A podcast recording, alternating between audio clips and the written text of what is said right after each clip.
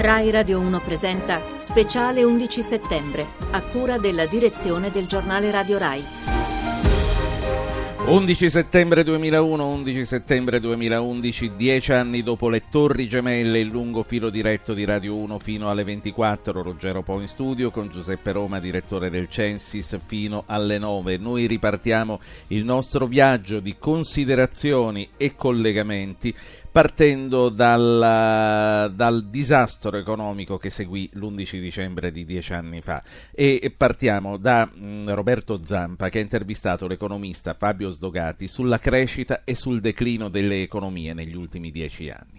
Professor Sdogati, com'è cambiata in 10 anni dall'11 settembre a oggi l'economia mondiale? È stato davvero il decennio dei paesi emergenti? L'economia mondiale è cambiata veramente molto. Dal 2000 sono cominciate le grandi crescite dei saldi di bilancia commerciale di quei paesi. Sono Cina, India, America Latina. Quindi direi che sì, questo può essere caratterizzato come il decennio dei paesi emergenti e forse come il primo fra tanti decenni dei paesi emergenti. Il ruolo dei paesi industrializzati invece si è via via ridotto. Questo è un pochino più controverso forse, perché dipende dagli indicatori che si prende in considerazione. Noi abbiamo oggi il fenomeno della frammentazione internazionale della produzione. Questo trasferimento non è necessariamente il segno di un declino dei paesi industrializzati. Se invece si prendesse un altro indicatore, quello del reddito pro capite, allora si vedrebbe che il reddito pro capite nei paesi emergenti è cresciuto molto di più del reddito pro capite nei paesi ad alto reddito. Ci sono forse anche degli aspetti psicologici che stanno giocando un ruolo importante. C'è chi dice per esempio che i vecchi paesi industrializzati dopo l'11 settembre si siano un po' ripiegati su se stessi.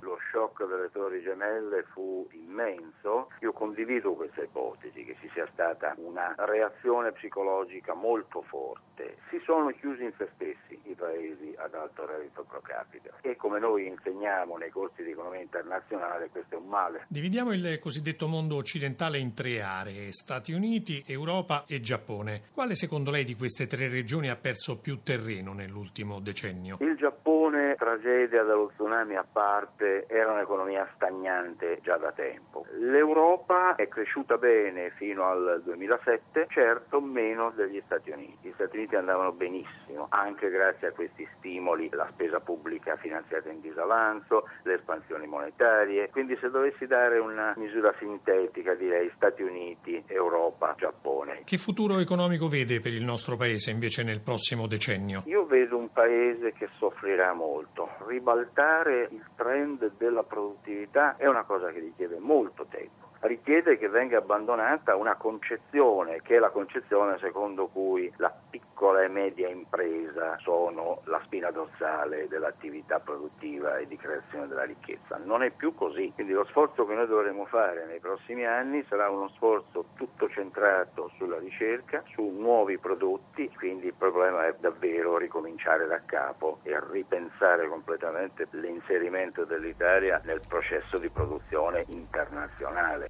Considerazioni economiche quelle del professor Fabio Sdogati con Roberto Zampa, che riprenderemo più avanti, che allargheremo con i nostri ospiti, anche con il dottor Giuseppe Roma. Io però torno a New York, dove a questo punto è mezzanotte, è passata da molto tempo, sono le 2:40 più o meno. Gaetano Barresi. Esattamente, sono le 2:40 e New York vi propone un'altra storia, la storia di Terence Farley, che vive ancora gli incubi, schiacciato dai sensi di colpa per essersi salvato per caso. Sentite il suo racconto. The night before, my boss asked me to come in early. Il giorno prima dell'11 settembre il mio capo mi aveva chiesto di arrivare al lavoro prima del solito, verso le 8:30, perché avevamo avuto dei problemi.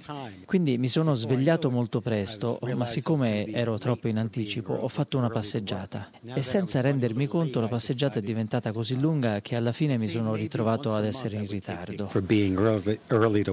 Sono arrivato al World Trade Center poco prima delle 9 e la prima torre stava già bruciando. Io ho cercato di entrare, ma ovviamente non me l'hanno permesso. Ho cercato di chiamare il mio capo per farmi dire cosa fare, ma già non rispondeva più. Poi ho cominciato a sentire un rumore. All'inizio credevo si trattasse di un elicottero. Poi però il rumore si faceva sempre più forte, un rumore assordante. Mi sono detto, c'è solo una cosa da fare, camminare il più velocemente possibile verso il traghetto per Staten Island. Io mi sento fortunato di aver perso l'autobus, di essermi svegliato presto, di aver perso tempo a camminare nel parco vicino a casa. Ci sono delle cose che ricordo bene di quella giornata, alcune sensazioni, la nuvola di fumo, la polvere sui vestiti.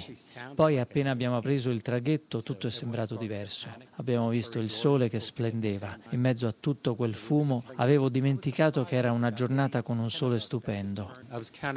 Nel nostro ufficio abbiamo perso 97 colleghi. Io ne conoscevo bene 75. È stato terribile, è terribile piangere così tante persone contemporaneamente, anche perché il nostro ufficio era un luogo speciale. Eravamo come una famiglia. Dopo l'attacco ho ricominciato a lavorare e ho cercato di continuare nel mio lavoro come facevo prima, tenendo la mente occupata per non pensare a quello che stavo passando.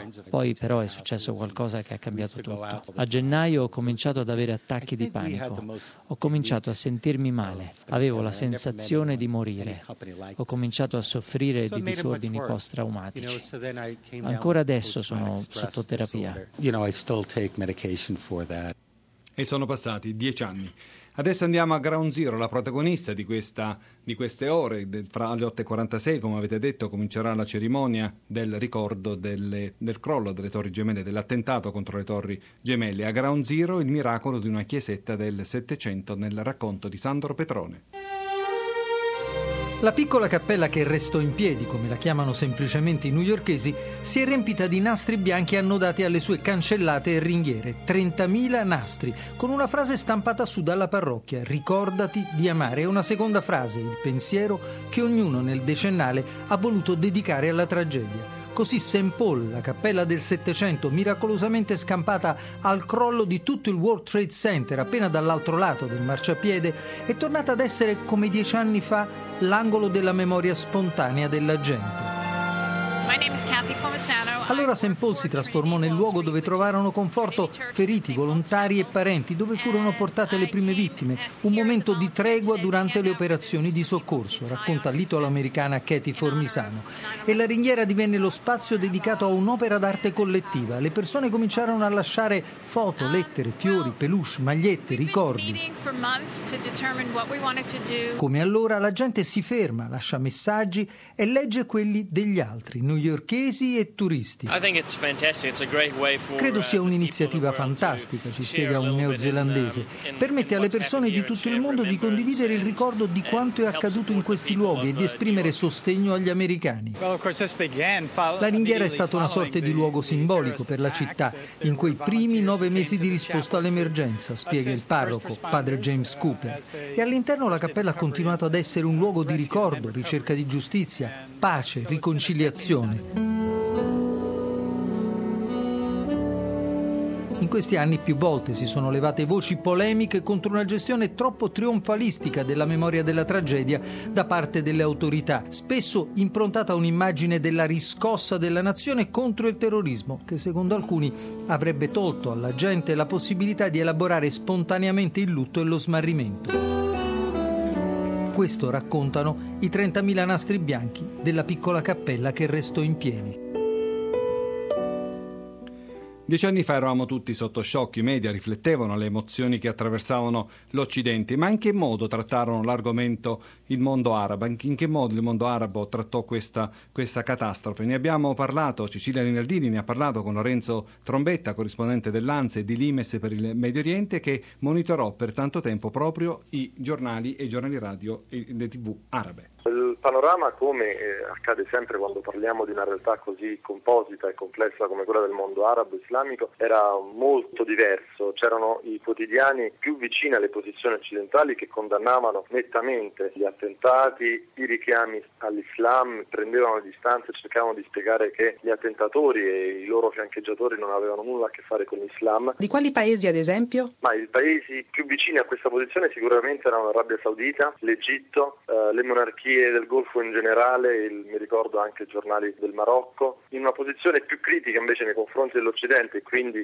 indirettamente avevano assunto una posizione quasi giustificatoria erano i quotidiani i cui editori erano i governi tradizionalmente ostili alla politica americana, in particolare la Siria, lo Yemen, alcune frange del giornalismo giordano. Quando parli di posizione giustificatoria, che tipo di argomenti venivano usati? L'argomento principale era che l'11 settembre era l'effetto di una politica americana aggressiva nei confronti dell'Islam e che quindi c'era una sorta di vendetta del mondo islamico nei confronti della politica espansionista degli Stati Uniti, che giustificava e che secondo l'ottica di questi osservatori continua a giustificare la politica israeliana. Veniva tutto un po' ricondotto alle problematiche regionali, non tanto a quelle mondiali, e si descrivevano gli Stati Uniti come i sostenitori di Israele e quindi nemici del mondo arabo islamico. Per il momento era questo il nostro ultimo servizio. New York si sgancia, tornerà in diretta alle 8.30 locali, cioè le 14.30 locali, per seguire la cerimonia di Ground Zero. Ruggero Po, la linea a te. Grazie a New York, buonanotte a New York. Riprenderemo quando a New York sarà di nuovo giorno. Giuseppe Roma, Censis, abbiamo parlato e abbiamo sentito racconti su come i media arabi hanno visto quello che è successo in Italia. Sono stati 10 anni di grande immigrazione dai paesi arabi, dal Pakistan e non solo. L'italiano ha cominciato a vedere l'immigrato in un modo diverso o ne ha più paura? Ma ci sono stati anni molto complessi per l'Italia, sia dal punto di vista sociale che dal punto di vista economico. Abbiamo spesso identificato nelle nostre paure l'immigrato come un diverso, uno straniero, e l'abbiamo anche identificato con la microcriminalità. Questo forse c'entra qualcosa l'11 settembre. Io credo che oggi l'atteggiamento sia molto cambiato, anche perché la reazione che noi abbiamo avuto all'11 settembre è stata una reazione poi di ritornare nella vita ordinaria. Tutti abbiamo nella memoria quelle torri che cadevano, le abbiamo viste, come quegli eventi, come quando l'uccisione di Kennedy, eccetera. Questi restano nella memoria collettiva. Ma oggi io credo che rispetto anche al tema dell'immigrazione e non si fa più ponte fra microcriminalità e immigrazione, perché abbiamo 1,5 milioni di immigrati anche dai paesi arabi o islamici che sono nelle nostre case, che ci danno un aiuto, e io credo che si sia abbastanza risolto e oggi non abbiamo più quel senso di paura dell'immigrato. Anna Maiar Barducci è una giornalista scrittrice italo-marocchina che ha vissuto a lungo in Pakistan, dove ha studiato. Ha vissuto proprio ad Abbottabad, la città dove si nascondeva Bin Laden quando è stato catturato e ucciso. Buongiorno Barducci. Buongiorno. Negli anni in cui lei era in Pakistan, la lotta del Qaida era già cominciata?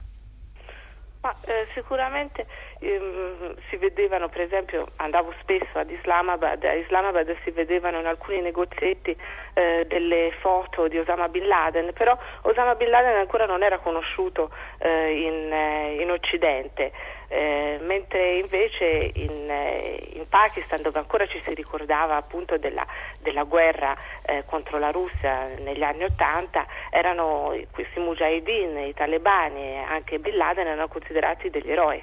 È possibile che ad Abbottabad nessuno immaginasse di vivere a poche centinaia di metri dal capo del terrore?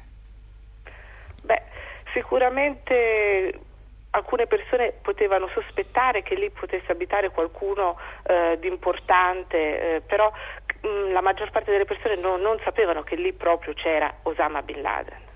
Lei come ha saputo della cattura? Dov'era? Dove si trovava? Io mi trovavo proprio a Washington in quel momento, mi trovavo in un albergo vicino alla Casa Bianca, e quindi quando ho saputo della cattura dalla televisione era una domenica sera tardi, ricordo, no? Era tardi, e a un certo punto appena c'è stato il discorso del Presidente con la frase storica "giustizia è stata fatta", subito sono uscite centinaia di persone, soprattutto ragazzi, anche ragazzi che quell'11 settembre forse erano appena nati, e che andavano verso la Casa Bianca per gridare appunto "Obama ha preso Osama".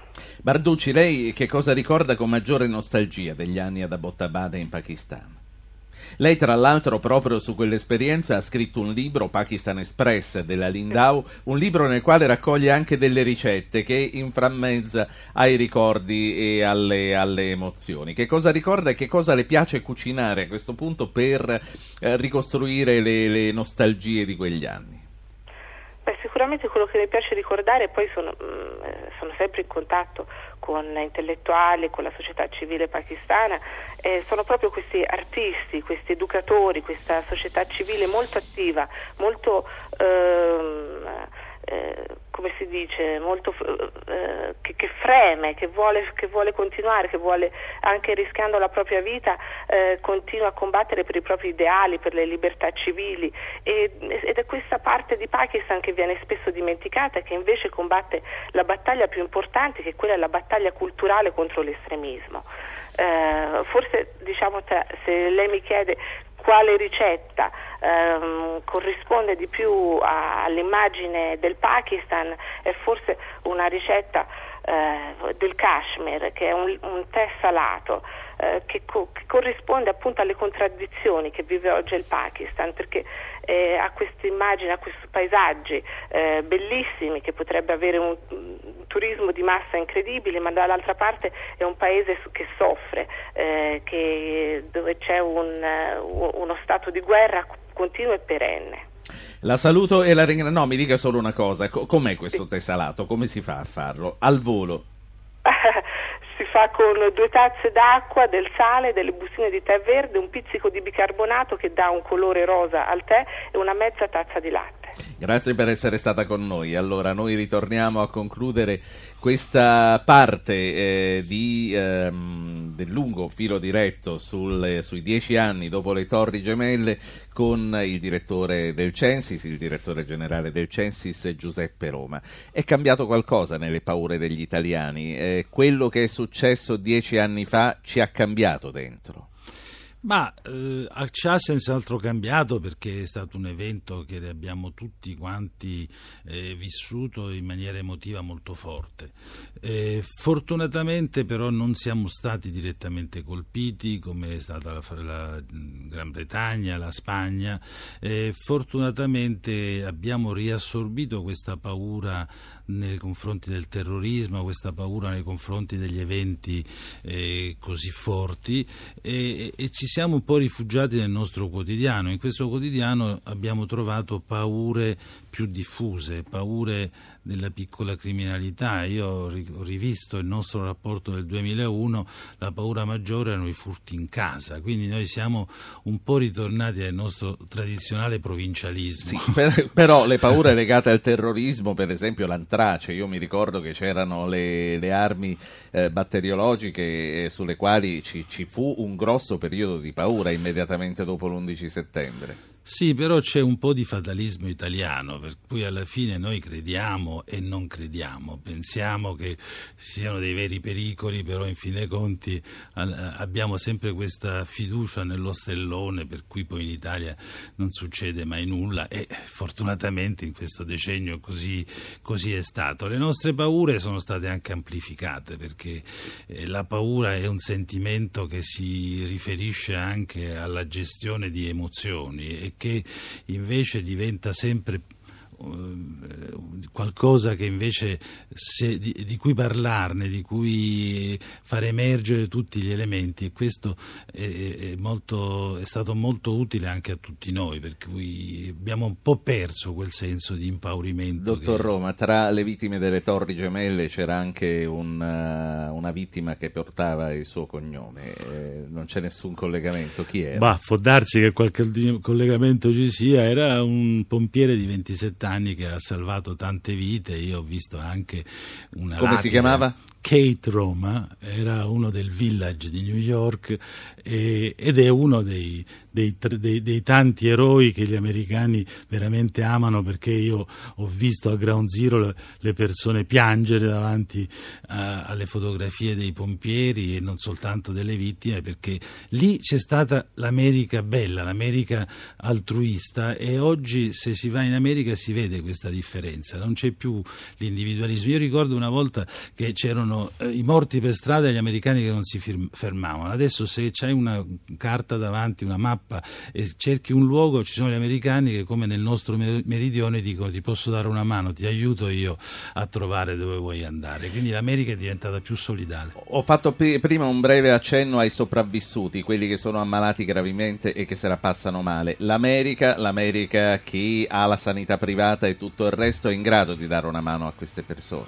Molto spesso le vittime in questi eventi così luttuosi poi vengono dimenticate, perché le cose pratiche come l'assistenza medica o anche l'aiuto economico nelle vittime del terrorismo, molte volte la retorica dell'evento fa passare la pragmaticità dell'aiuto alla vittima. Questo è successo anche in Italia con le vittime del terrorismo italiano. Grazie al dottor Giuseppe Roma, direttore generale del Censis, che ci ha aiutato a dare il calcio d'avvio a questo lungo filo diretto che ci vedrà insieme tra gli studi di Roma e di New York fino alle 24, quindi ci sarà veramente tantissimo materiale. Noi vi aspettiamo subito dopo il GR1 delle 9.